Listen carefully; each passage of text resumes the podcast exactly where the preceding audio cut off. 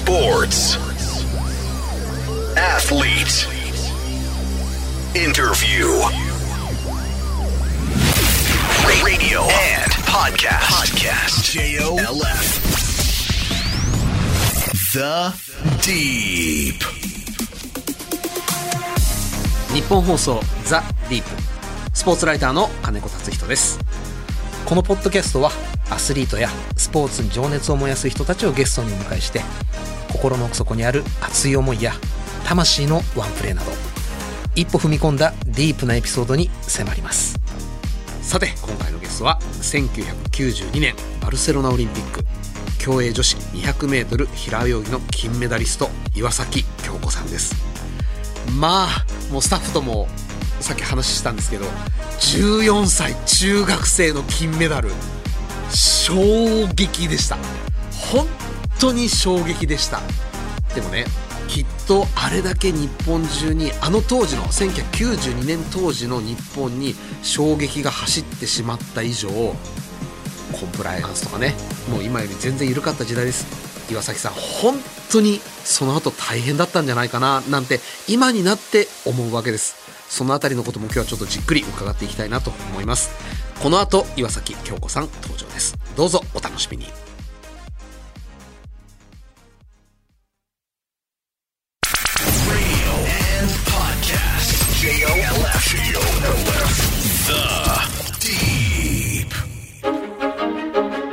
岩崎恭子さんは1978年静岡県生まれ。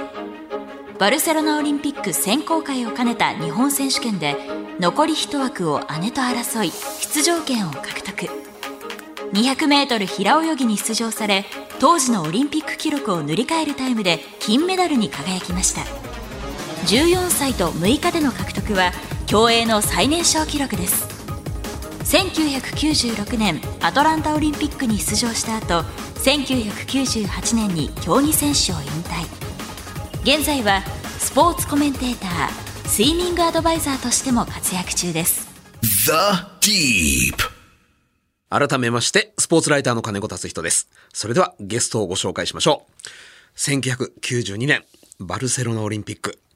競泳女子 200m 平泳ぎの金メダリスト岩崎京子さんですよろしくお願いいたしますよろしくお願いします。92年のバルセロナオリンピック、14歳ですよね、もうね、だから31年ですよ。ちょっとびっくりしますよね、31年って。金メダルから31年経ってまだ40代っていうのもすごい話ですけどね そうですね。いやでもだいぶもう年齢重ねたなって思いますよ、最近。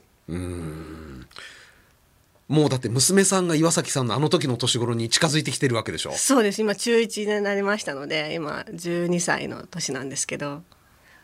そう考えるとあの頃の岩崎さんとあの頃の岩崎さんを取り巻く環境、取り巻いた環境おかしいでしょ？そうですね。異常だったと思います。やっぱり考えたら。なんかあの時は、ああ、こうなるんだな、ぐらいな、なんかちょっと、不思議な感覚のまま過ごしてたっていうのがあって、うんでも、時々映像とか出るじゃないですか。はいやっぱり異常だなって思いますよね。なんか、こう中学生の子供をやっぱ大人たちがうわーっと取り囲んでとか、やっぱあと、まあ本当にテレビ局周りとか、まあ必ずあるんですけど、はいオリンピックでメダルを取ったら。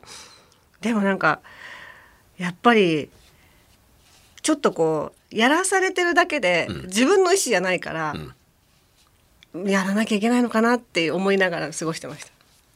最初はうわあテレビ局だって楽しかった時期もあったかもしれませんけれど即飽きますよねそんな、まあでも、まだ中学生だったんで、うん、夜9時以降出ちゃいけないとか、そういうのあるんですよ。あもう当時からそんなコンプライアンスはあったんだありましたありました。それはあったんだそれはありました。めちゃくちゃな報道してたけど なので全部収録だったので、うんそういう意味ではすごくこうそんなに大変ではなかったんですけど、うん。うん。いろんななんかこうもう忘れてることの方が多くて多分こう封印したかったのかもしれないなと思うんですよね。封印したかった。うん、これは大学の時に私心理学をやって、うん。先生とこう話していたら、うん。あの人間はやっぱり嫌な記憶をやっぱり消したくなるから多分そうだよって言われたことがあって2年間ぐらいあんまり記憶がないんですよ。それは嫌な記憶じゃなくて嫌すぎる 記憶だったんでしょうね。多分そう。ででもなんかちょこちょこちょこっとなんか友達に言われて思い出したりとか、うん。この前もたまたまちょっとロケで中学校に行って先生が校長先生になられてて私と同じ学年だった担任ではなかったんですけど、はその頃のこと言われたらブワーってやっぱフラッシュバックってあるんだなと思って。ちゃんと表には出てきてないけど脳みその中には蓄積はされてるわけですね。そうなんです。そうなんです。そういうのありましたね。だからびっくりしました。もうこれねどこから話を聞くべきかちょっと迷っちゃうぐらい山ほど聞きたいことあるんですけれど、まあその中にねもう岩崎さんが散々聞かれてきた質問もあるとは思うんですが、そもそもうん。目標はどこにあったんですか？バルセロナオリンピック。あバルセロナオリンピック？は、はいあの当時長崎ひろ子さんがはいはいはい。日本記録を持ってたんですよ。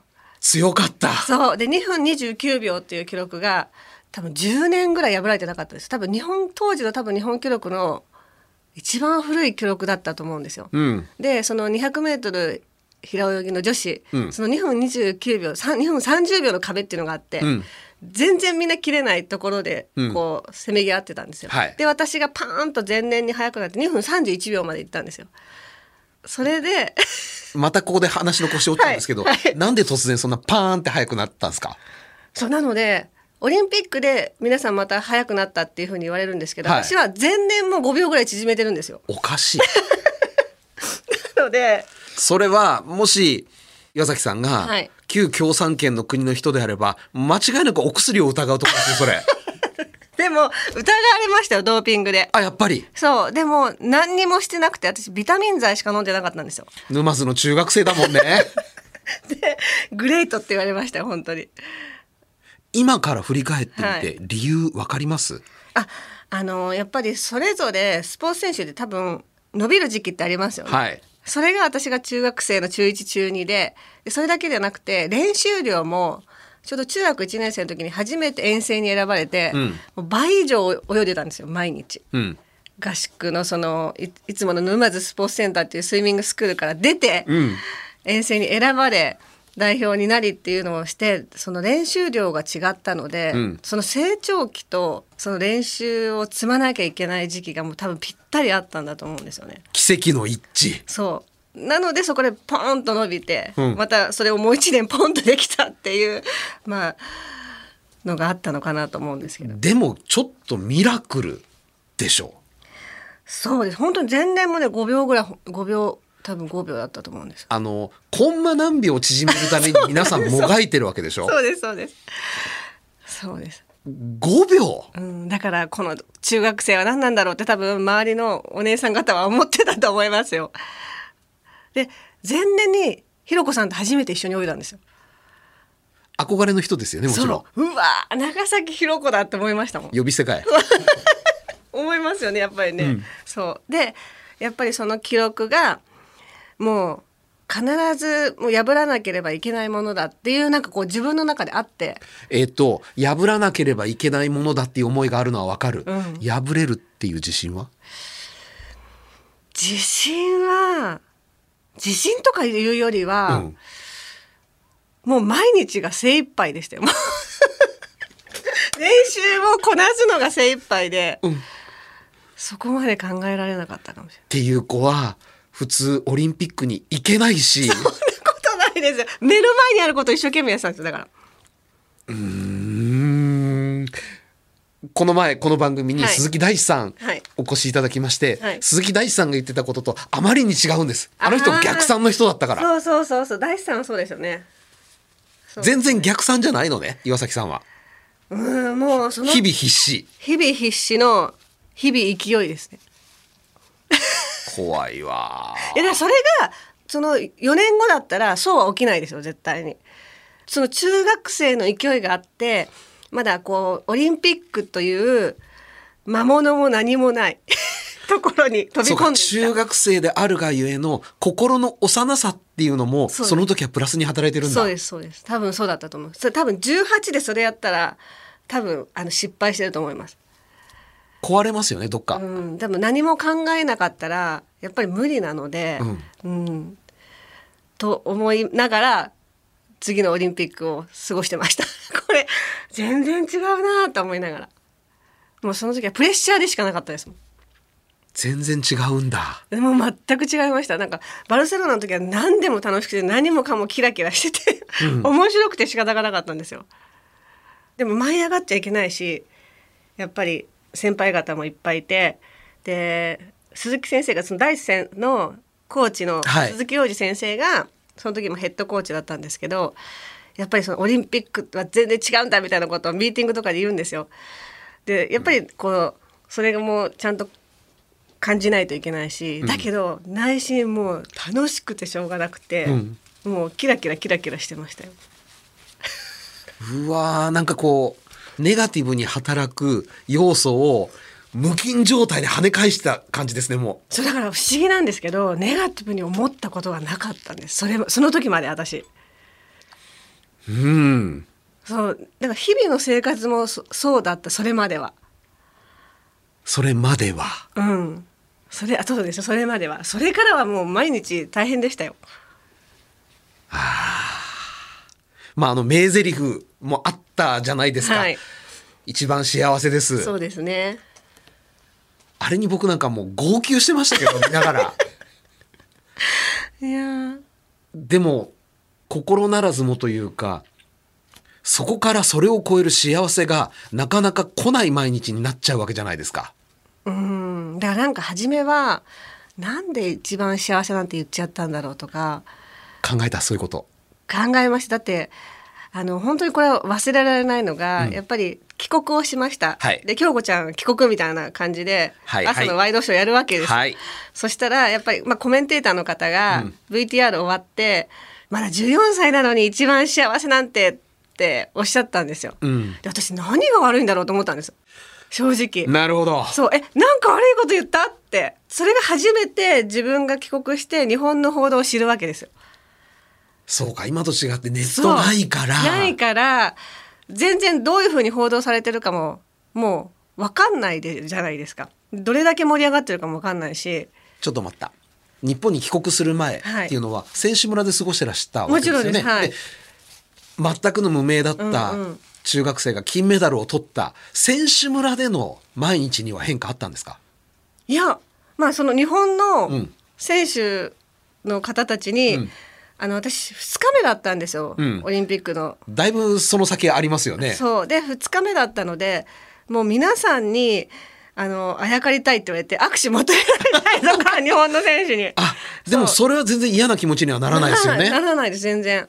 でなんか一緒に写真撮ってとか、うんおめでとうとか、まあ、あの時もう中田久美さんとか大林さんとか中垣さんとか初めは始まる前はサインくださいとか言ってすごい追っかけてたのにバレーボール好き？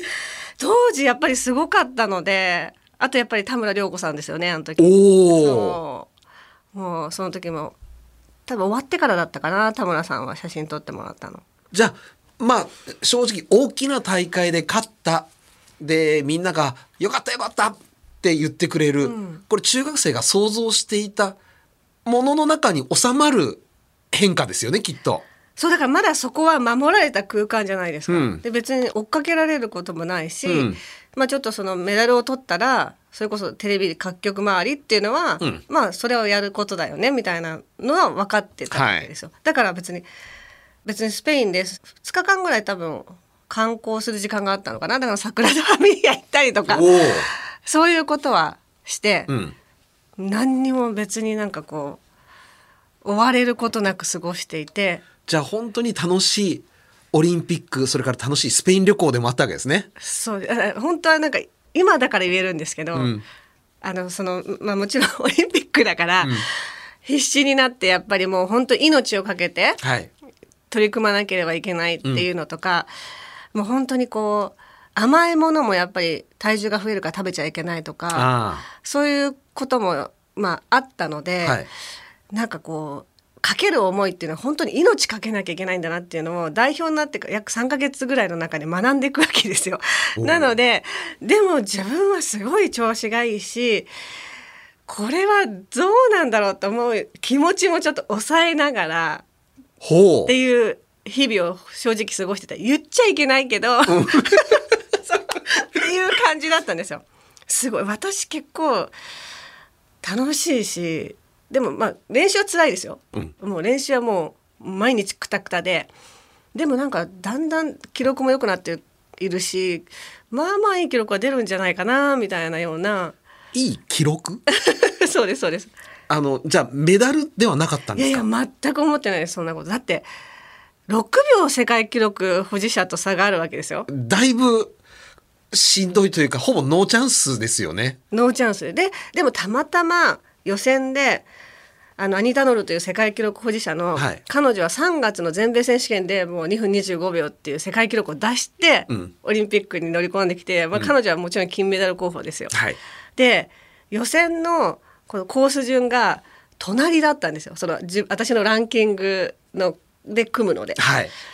6秒差があるってどうしたらいいんだろうなと思ってたんですけど大丈夫だよって言ってくださったコーチがいたんですよ。うん。自分での泳ぎのこの持ち味が違うからペース惑わされず泳ぎなさいって言われたああそうなんだ。ぐらい本当そうやって思っちゃうタイプだったんですよ。アホなの？本当にそう。ちょっと思いましたそれ。自分で最近そのなんか言えなかったけどそういうのがやっぱり次々なんかこうすごい。あそうなんだって思っただけなんですよね。言われたら。悪い大人に騙されそうな女の子やねそれ。で実際泳いでみたら。泳いでみたら予選からなのでだからアニタ・ノールと100分の1秒差で2分27秒。もう大持ちタイム6秒差があるそう。2人が。そうなんですよ。で彼女も2分27秒なんだっけ7778だったかな。でもうびっくりしてるわけですよ。泳ぎ終わった瞬間タッチした瞬間私の方をギョって見てるんです。映像を見るとななんだこの子はと思ったんだと思うんですけど。岩崎さんは驚いてないの？そんな自分に。いや驚きましたよタイム見て。あれ私持ちタイム31秒ですけど。そうそうですそうです。しかもひろこさんの記録は日本記録出しちゃったっていう感じ。30秒の壁どころか。そう27秒までいっちゃったみたいな。となるとちょっとメダルちらついてきません？でもそれがなんかこう思わなかったんですよもうありがちなパターン。そこでちらつき始めて、うん。押しつぶされて決勝アウト。そうありますよね。でも私は正直あもうこれでお土産持っちゃったって思ってたんですよ。日本記録？そう。お土産持っちゃったっていうた多分鈴木先生がこの3ヶ月の中でやっぱり、鈴木先生ってすごい人のことをしっかり見るんですよ。はい。でうわー多分京子ちゃん浮かれてるなって思われたんですよね。浮かれてたもんね。浮かれてた。で鈴木先生に会った時に「京子ちゃんもう一回会うからね」って言われたんですよ。いやまずいなと思って、うん。心読まれちゃってるなと、うん。そうそうそう。であもう一回泳ぐから もう一回気持ちを切り替えようって思ったんです。でもその言葉がなかったら浮かれててメダルなかったと思うんです私。いやでもねそれにしたってまだ浮かれはゼロになってないはずなんですよ岩崎さんの中で。なってないですよ。だっておにぎり5個も食べちゃいました。友達の分まで取って食べちゃった。まだあのダメな未来がいっぱい僕には見えちゃうんですよ。いやだからなんか本当全てが揃ったと思うんですよね。なんかこう自分のそのアホだった加減とか。え究極のマイペースだったかもしれない。その時は。で決勝です。はい。並び順は今度はどうだったんですか？アニタノルが44コースがセンターなんで,、うん。で私が2番の子なんで5でした。なのでまた隣。隣。そうそうそうそう。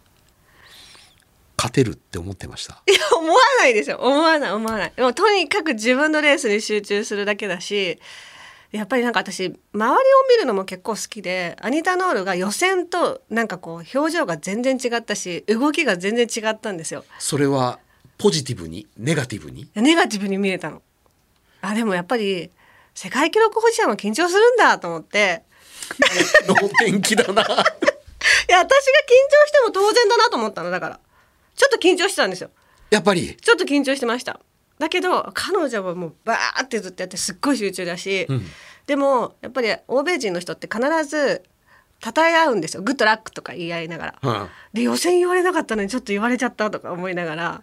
おのぼりさんだな まだまだ。いやでもそうで世界記録保持者ですよ。多分岩崎さんの存在って1日前にはなかったかもしれないですよね、全くないと思います。全くない。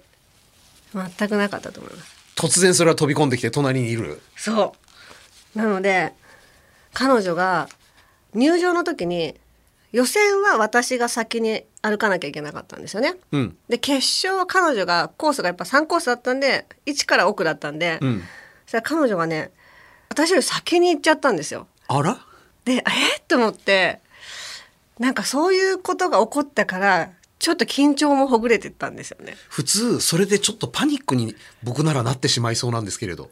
ででもなんか映像を見たらそういう映像あるんですよちょっとこう。落ち着いてんなあ。そうだからすごい落ち着いてるし初めてあの時スタートラインに登った時に心臓の音が聞こえたのあの時初めてなんですそれから毎回聞こえるようになりましたけど意識しちゃったから。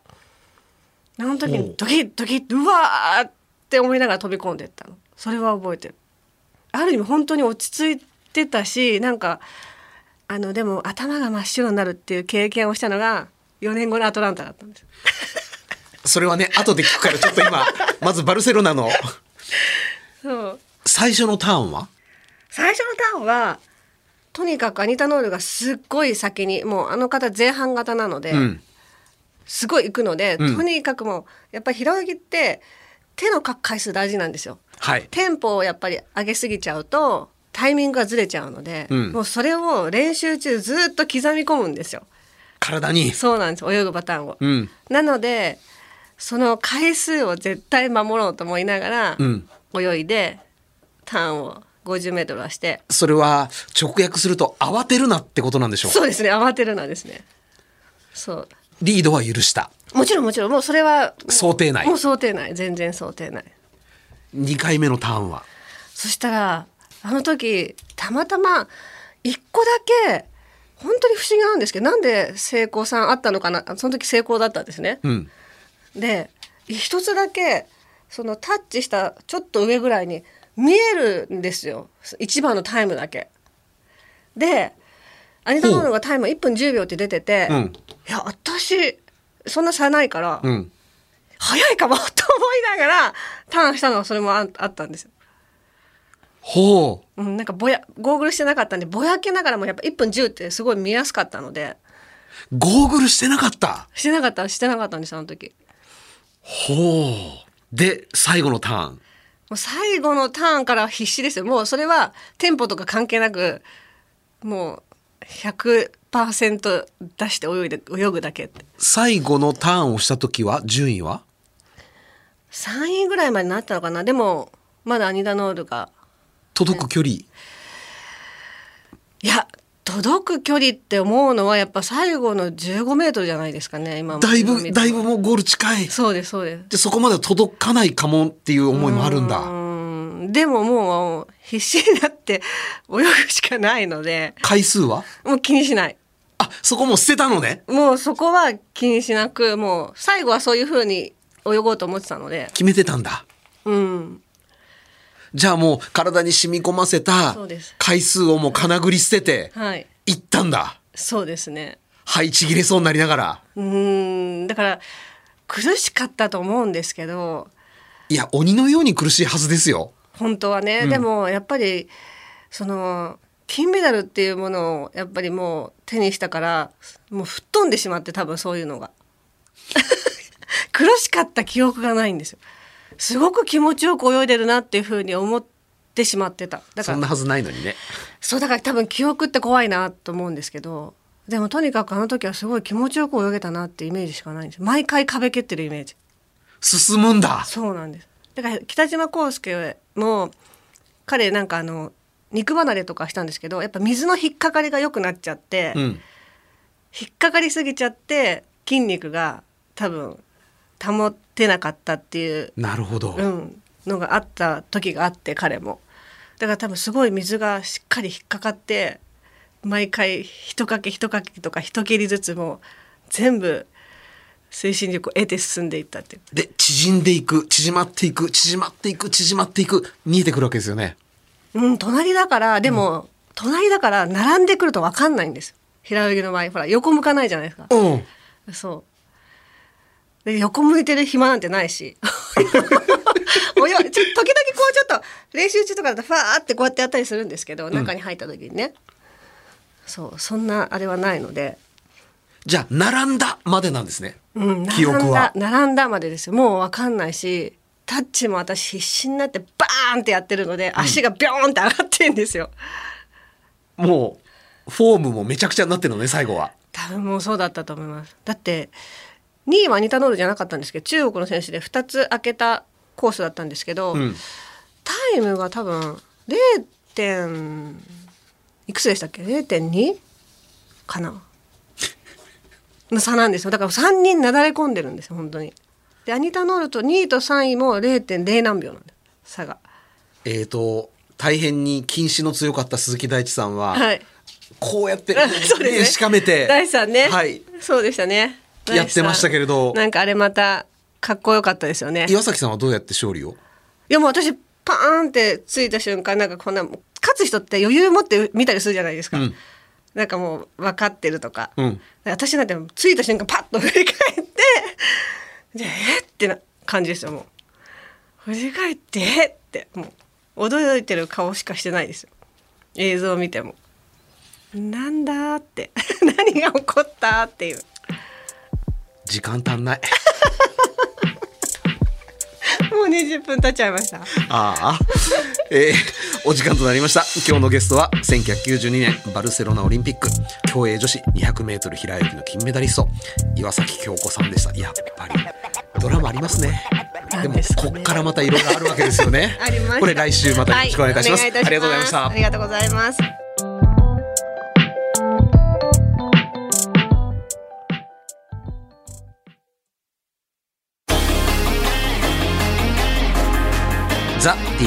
そろそろお別れの時間となりました。バルセロナオリンピックについて岩崎さんも散々パラ いろんなとこで聞かれてるし書かれてもいるはずなんですよ。で僕自身それを目にしてきた記憶もあります。